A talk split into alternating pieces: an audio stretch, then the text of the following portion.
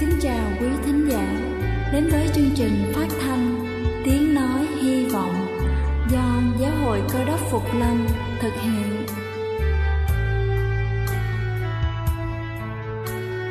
Kính thưa quý vị, Đức Chúa Giêsu trước khi Ngài về trời đã ban cho các môn đệ của Ngài một điều răn mới, đó là họ phải yêu thương nhau như chính tình yêu mà Ngài đã dành cho họ Quả thật vậy thưa quý vị, tình yêu thương là một món quà vô giá mà Chúa đã ban cho nhân loại và đó cũng là thông điệp mà chúng tôi muốn gửi đến toàn thể quý vị. Nếu quý vị muốn tìm hiểu thêm về chương trình, về niềm tin hoặc muốn nghiên cứu về lời Chúa, xin quý vị gửi thư về chương trình phát thanh Tiếng Nói Hy Vọng, địa chỉ 224 Phan Đăng Lưu, phường 3, quận Phú Nhuận, thành phố Hồ Chí Minh hoặc gửi email cho chúng tôi theo địa chỉ tiếng nói hy vọng amoc@gmail.com. Ngoài ra, quý vị cũng có thể liên lạc với bất kỳ hội thánh cơ đốc Phục Lâm tại địa phương gần nhất. Xin chân thành cảm ơn và kính mời quý vị lắng nghe chương trình hôm nay.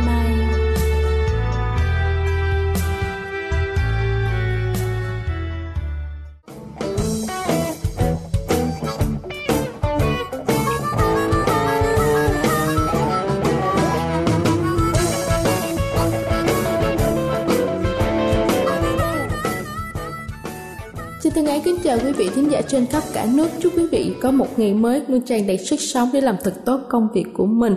Kính thưa quý vị, hôm nay chúng ta lại cùng nhau tìm hiểu về câu chuyện của các thư báo truyền đạo trên thế giới và những phép lạ ân điển mà họ đã nhận được trong những chuyến hành trình của mình. Hôm nay câu chuyện có tựa đề không có gì quá khó đối với Đức Chúa Trời. Cha tôi là một tù trưởng Ả Rập, vậy nên tôi xuất thân từ một gia đình đạo hồi khi tôi trở thành cơ đốc nhân, cả gia đình cắt đứt mối quan hệ đối với tôi. Thậm chí cha mẹ tôi còn từ chối những sính lễ khi tôi kết hôn bởi tôi đã trở thành một kẻ bị vứt bỏ trong gia đình. Nhưng Kinh Thánh của tôi nói với tôi rằng không có gì là quá khó đối với Đức Chúa Trời. Ngài có một kế hoạch tổng thể và quan sát chúng ta thông qua tất cả những khó khăn trong cuộc đời. Sau khi trở thành một thư báo truyền đạo, tôi trải nghiệm rất nhiều phép lạ trong đời mình thông qua chức vụ này. Tôi đã từng rất nhút nhát, không dám nói chuyện trước công chúng, nhưng bây giờ tôi có thể tự tin nói chuyện với bất cứ ai, bao gồm cả một đám đông khán giả. Một ngày nọ khi tôi đi bán sách trong một trại lính, khi những người lính thấy tôi, họ hỏi tôi mang những gì trong túi sách của mình. Sau khi tôi trình bày, họ muốn mua sách nhưng họ muốn được miễn phí. Tôi nhẹ nhàng yêu cầu rằng ít ra họ cũng phải đóng góp thứ gì đó bởi giá vật liệu và vận tải khá cao. Tôi cũng giải thích rằng những quyển sách có giá trị cao đối với đời sống cá nhân của họ. Một trong những người sĩ quan nói với tôi rằng, nếu anh thật sự là một tôi tớ của Đức Chúa Trời, tại sao anh không thực hiện một phép lạ? Ngay tại đây, chúng tôi có thể xem. Điều này dẫn đến một cuộc thảo luận lý thú. Sau đó tôi giới thiệu cho viên sĩ quan về quyển sự tranh đấu khốc liệt. Ba ngày sau tôi quay trở lại trại lính và người sĩ quan. Ông nói với tôi rằng tất cả những binh lính của ông giờ đây đều muốn mua quyển sự tranh đấu khốc liệt. Đức Chúa Trời thậm chí còn dẫn tôi đến những đền thờ Hồi giáo để giới thiệu sách. Người trưởng của một đền thờ đã mua sách cho tôi. Tại một đền thờ khác có một nhóm người xem sách của tôi và yêu cầu tôi gặp một vài người bạn của họ ở một nơi an toàn hơn, nơi những người có thể mua sách cho chính họ để tránh mọi rắc rối. Một lần khác, vài nhà lãnh đạo Hồi giáo đã mua sách của tôi, lời chứng của tôi trở thành một ân phước vì họ nói bạn là một người tốt và những quyển sách của bạn rất có ích. Một vài người trong số họ còn nói chúng tôi sẽ cầu nguyện cho bạn nhưng trước hết chúng tôi muốn bạn cầu nguyện cho chúng tôi. Khi kể cho một sư và những trưởng ban in ấn của chúng tôi về chuyện này, họ vui mừng đến và cầu nguyện cho những người lãnh đạo Hồi giáo. Quả thật, không có gì là quá khó đối với Đức Chúa Trời. Tôi được ban phước khi Đức Chúa Trời thật rộng rãi đối với tôi. Kính thưa quý vị, trong Jeremy đoạn 32 câu 17 có chép rằng Ôi hỡi Chúa Jehovah, chính Ngài đã dùng quyền phép lớn và cánh tay giơ ra mà làm nên trời và đất, chẳng có sự gì là quá khó cho Ngài cả. Đây là chương trình phát thanh Tiếng Nói Hy Vọng do Giáo hội Cơ đốc Phục Lâm thực hiện. Nếu quý vị muốn tìm hiểu về chương trình hay muốn nghiên cứu thêm về lời Chúa, xin quý vị gửi thư về chương trình phát thanh Tiếng Nói Hy Vọng, địa chỉ 224 Phan Đăng Lưu, phường 3, quận Phú Nhuận, thành phố Hồ Chí Minh hoặc gửi email cho chúng tôi theo địa chỉ tiếng nói hy vọng amos@gmail.com. Ngoài ra, quý vị cũng có thể liên lạc với bất kỳ hội thánh cơ đốc Phục Lâm tại địa phương gần nhất. Xin chân thành cảm ơn và kính mời quý vị tiếp tục lắng nghe chương trình hôm nay.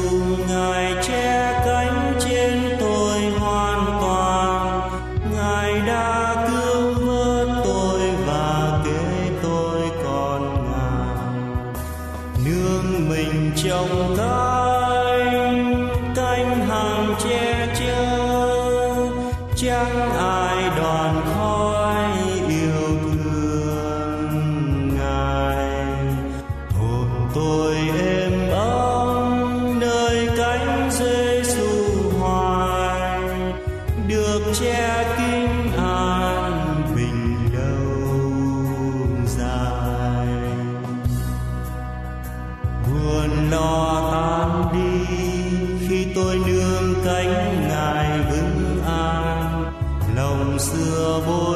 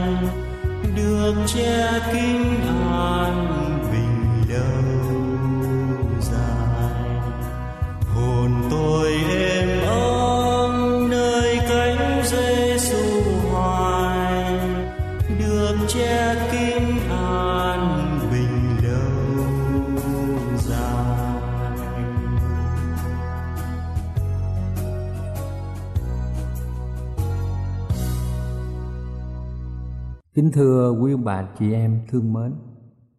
Thông thường đó thì đã là con người, ai cũng sợ chết. Mà sợ như vậy có chính xác hay không? Vì con người không biết cái gì sẽ xảy ra sau khi chết Nên họ mới sợ. Và con người cũng không muốn từ bỏ những bằng cấp, Những địa vị, những bất động sản tiền vàng và các mối quan hệ mà mình có ai cũng sẽ nghĩ tới cái chết. Vì sự chết chẳng từ một người nào ở thế gian này. Sự chết không có từ một nhà nào, một làng nào, một quốc gia nào. Có nhiều gia đình hôm nay đang hạnh phúc, rồi bỗng nhiên họ phải đau đớn vì người thân bị những căn bệnh nan y và họ phải qua đời. Có người thì nghe những tin về tai nạn giao thông của người thân. Rồi rất nhiều lý do sanh lão, bệnh tử. Cái chết ở trong bệnh viện, ở trên đường phố, ở ngoài chiến trường. Và nhiều người cũng không hiểu rằng tại sao con người lại phải chết, rồi người chết sẽ đi đâu. Bình tĩnh trước sự chết là một điều mà ai cũng mong muốn. Nhưng làm sao để bình tĩnh được? Trước hết, chúng ta xem người chết ở đâu. Kinh thánh cho chúng ta biết chính xác. Trong sách truyền đạo, đoạn 3 câu 19 và câu 20 Kinh Thánh truyền đạo đoạn 3 câu 19 và 20 Vì việc xảy đến cho con loài người làm sao, Thì xảy đến cho loài thú cũng vậy. Sự ấy xảy đến cho hai loài giống hẳn nhau. Sự chết của loài này cũng như sự chết của loài kia. Hai loài đều thở một thứ hơi. Loài người chẳng hơn gì loài thú.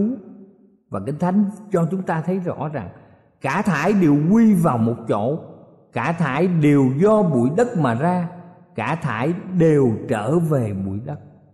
Chúng ta biết rằng, bụi đất sẽ trở về với bụi đất thật là rõ ràng.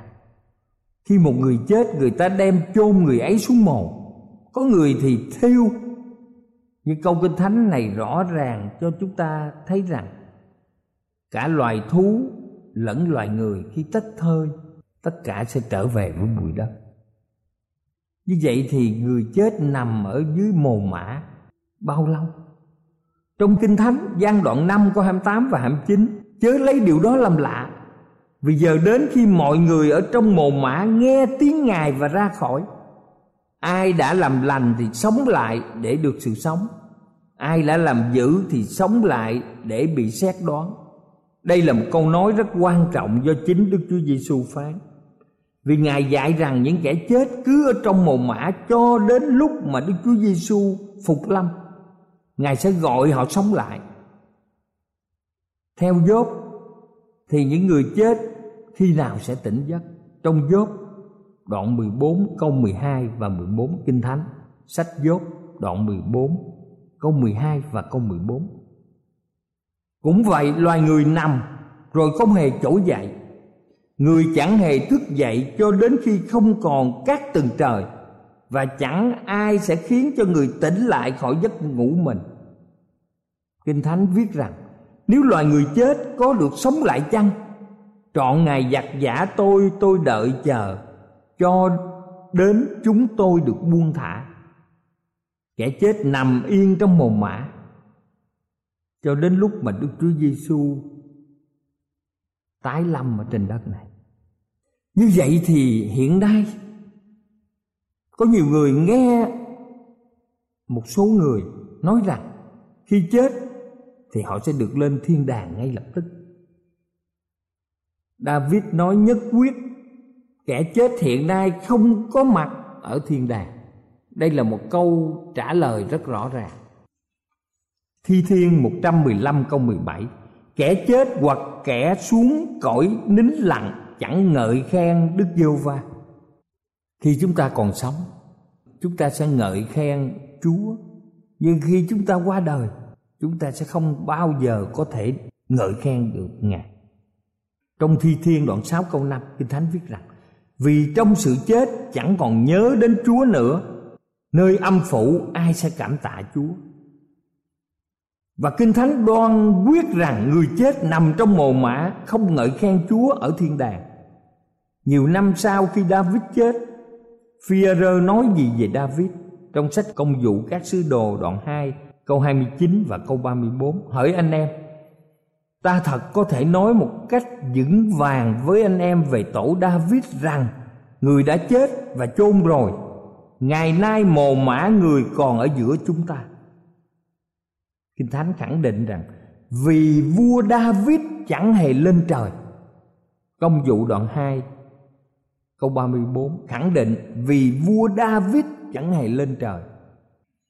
Kinh thánh bảo rằng vua David đẹp lòng Đức Chúa Trời dầu thế.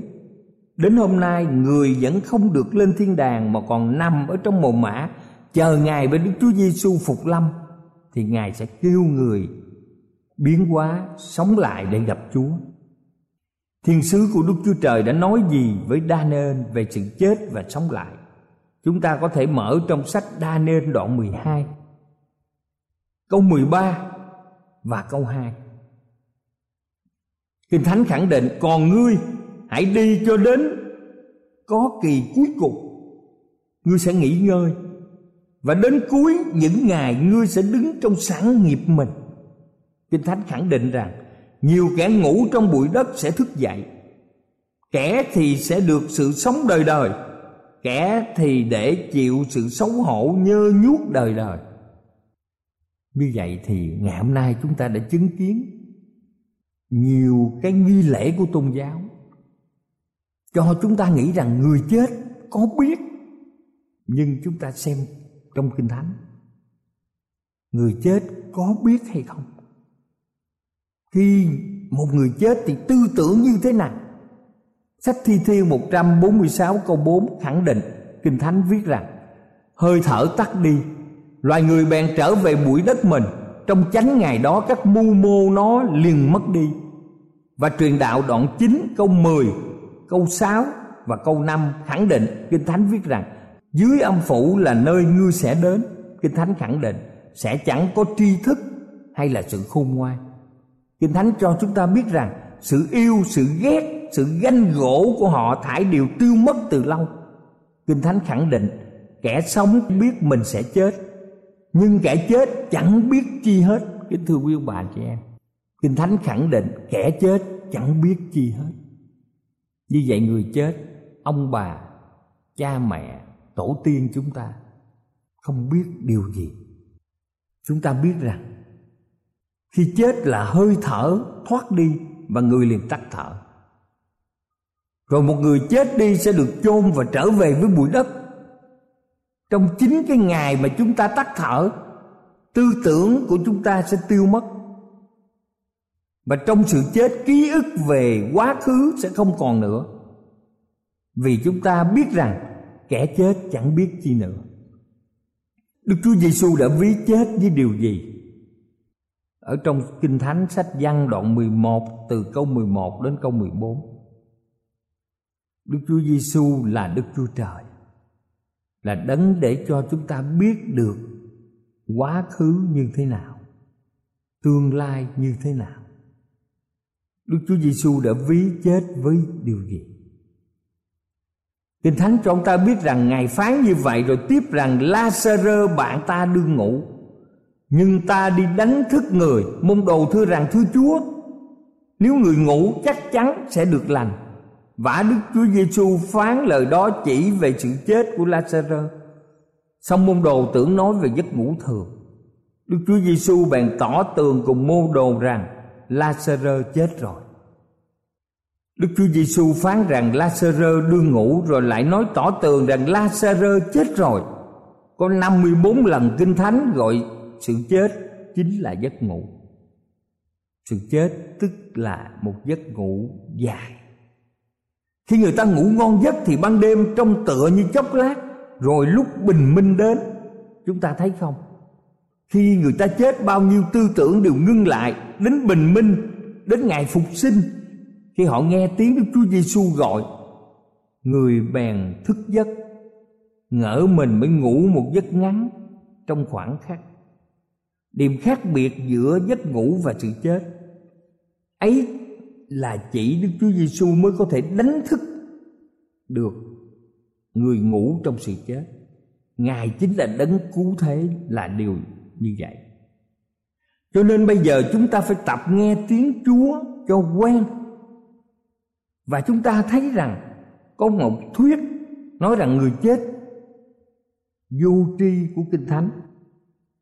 Thuyết người chết vô tri của kinh thánh thật là hợp lý chúng ta có khi nào nhìn thấy một người bị bất tỉnh hay chưa? Khi người này nằm bất tỉnh ở ngoài đường, ở trong nhà, thì lúc bây giờ họ không biết gì cả. Nếu lúc bây giờ có một chiếc xe tải cán qua họ, thì họ cũng không biết được. Và người bất tỉnh cũng không biết gì trong khi mình đã bất tỉnh. Người không biết gì những chuyện xung quanh nhưng kinh thánh cũng dạy chúng ta rõ ràng rằng trong chính ngày đó các mưu mô liền mất đi. Vì kẻ chết chẳng biết gì hết. Người chết nằm trong mồ, yên giấc trong trạng thái như vậy. Và hiện nay điều khẳng định rõ ràng trong kinh thánh rằng không một người nào chết ở thiên đàng, hay không một người nào chết đang chịu khổ hoặc lửa luyện ngục hay là bị đau đớn hành xác ở địa ngục thật phước cho những kẻ chết không sống trong một thế giới thần linh nào để phải mục kích những người thân yêu của họ phải sống thống khổ ở thế giới này họ không sống đâu, họ đang yên nghỉ trong mồ mã và chờ đợi tiếng gọi của Đức Chúa Giêsu là đấng ban sự sống. Ngài hứa chắc chắn với con cái trung tín Ngài ở trong sách Luca đoạn 14 câu 14. Kinh Thánh viết: Đến kỳ kẻ công bình sống lại, ngươi sẽ được trả. Rồi chúng ta thấy rằng ở trong xã hội có những người lên đồng nhập cốt. Như vậy người chết có thông đồng với người sống hay không? Kính thưa quý ông bà chị em theo kinh thánh người chết không thông đồng với người sống. Vì người chết không biết gì hết trong sách Gióp đoạn 14 câu 21 các con trai người được tôn trọng, còn người nào biết đến? Chúng bị hạ xuống, nhưng người cũng chẳng để ý vào. Như vậy, khi một người chết, con họ được tôn trọng, người cũng không biết. Con họ bị hạ xuống, người cũng không để ý. Nghĩa là người chết không can dự vào mọi việc của người sống. Kinh thánh khẳng định rằng họ không còn một phần nào về mọi điều làm ra dưới mặt trời này. Và đức chúa trời đã nghiêm cấm mọi mưu toan, thông giao với người chết. Mọi mưu toan mà ma quỷ muốn làm cho con người nghĩ rằng người chết có biết. Hiện nay trên thế giới có những thuyết như dâm hồn hiện thuyết. Cho nên kinh thánh nghiêm cấm vấn đề cầu hồn trong phục truyền luật lệ ký đoạn 18 câu 10 đến câu 12 phục truyền luật lệ ký đoạn 18 câu 10 đến câu 12 ở giữa ngươi, kinh thánh khẳng định, chớ nên có thầy bói hoặc kẻ hay xem sao mà bói. Thầy phù thủy, thầy pháp, kẻ hay dùng ếm chú. Người đi hỏi đồng cốt, kẻ thuật số, hay kẻ đi cầu vong. Vì đức giê va lấy làm gốm ghiếc kẻ làm các việc ấy. Trong Lê Vi Ký đoạn 20 câu 27 Kinh Thánh viết rằng Khi một người nam hay người nữ làm đồng cốt hay là mối khoa Thì hẳn sẽ bị xử tử. Người sẽ ném đá chúng nó Quyết chúng nó sẽ đổ lại trên chúng nó. Đây là câu chuyện ngày xưa trong dân Do Thái. Có những thầy Pháp, những thuật số, những kẻ cầu vong, những người đồng cốt Họ tự xưng có thuật giao thông với người chết. Đây là một sự lừa gạt của ma quỷ, của sa tăng Đã có từ ngàn xưa và còn đến ngày hôm nay. Người chết không biết nhưng sa tăng biết Ma quỷ biết. Và Đức Chúa Trời đã phán tỏ tường rằng người chết Không biết gì hết. Họ không có ở trong thiên đàng họ không có ở trong thế giới thần linh và họ cũng không có trong địa ngục mà họ nằm yên chờ đợi ngày mà Đức Chúa Giêsu phục lâm. Sự lừa gạt này rất nguy hiểm, cho nên Đức Chúa Trời đã ngăn cấm nhiều người thực hiện giao thông với đồng cốt. Sao lơ là vị vua đầu tiên của Do Thái, đã bị giết vì đã bất tuân lệnh Chúa và đã cầu vong nơi một đồng cốt mà sách 1 Samuel đoạn 28 cũng như một sử ký đoạn 10 câu 13 và 14 có ghi lại câu chuyện cho chúng ta. Nếu có ai rủ chúng ta cầu đồng cốt, chúng ta chớ nên đi. Và những câu chuyện những người đồng cốt kể lại về người thân của mình không phải là tư tưởng của người quá cố như người thân của mình mà chính là tư tưởng của ma quỷ. Như vậy, khi mà chúng ta am hiểu kinh thánh, chúng ta biết rõ ràng vấn đề thì chúng ta phải hy vọng vào sự phục sinh. Vì có một đấng là Đức Chúa Giêsu mới cứu chúng ta khỏi sự chết và mồ mã. Trong Khải Quyền đoạn 1 câu 18, Chúa Giêsu là đấng duy nhất ở trong vũ trụ này khẳng định Khải Quyền đoạn 1 câu 18 là đấng sống ta đã chết Ngày nay ta sống đời đời cầm chìa khóa của sự chết và âm phủ Trong văn đoạn 3 câu 36 khẳng định ai tin con thì được sống đời đời. Kính thưa quý bà chị em, chỉ có đức chúa giêsu ngài là đức chúa trời, là ngôi hai trong ba ngôi đức chúa trời là đấng cầm chìa khóa của mồ mã nếu chúng ta vâng lời chúa, thì chúng ta có sự đảm bảo về sự sống lại và sống đời đời ở thiên quốc. Mọi bất động sản, tiền vàng, bằng cấp địa vị các mối quan hệ sẽ bỏ qua một mai chúng ta qua đời. Nhưng chúng ta không muốn bị chết đời đời, mà chúng ta muốn sống vĩnh viễn ở thiên đàng. Thưa quý bà chị em thương mến, hy vọng duy nhất của chúng ta sau khi qua đời là sẽ được phục sinh trong ngày mà Đức Chúa Giêsu phục lâm. Đấng cơ đốc hồi lai để chúng ta hưởng sự sống đời đời, ngay bây giờ chúng ta phải tin nhận ngài ngoài ra không có đường nào khác để chúng ta có mặt ở trong thiên đàng là cõi vĩnh sàng thưa quý ông bà chị em, chúng ta đã tin nhận đấng ban sự sống chưa? Nếu chưa, thì ngay bây giờ, quý ông bà, anh chị em phải tin nhận Chúa Giêsu chính là Chúa cứu thế của đời sống chúng ta. Và chúng ta biết rằng kẻ thù sẽ bị hủy diệt sau cùng tức là sự chết. Mà ở trong kinh thánh đã ghi một cách rõ ràng, cầu chúa ở cùng quý ông bà và anh chị em. Amen.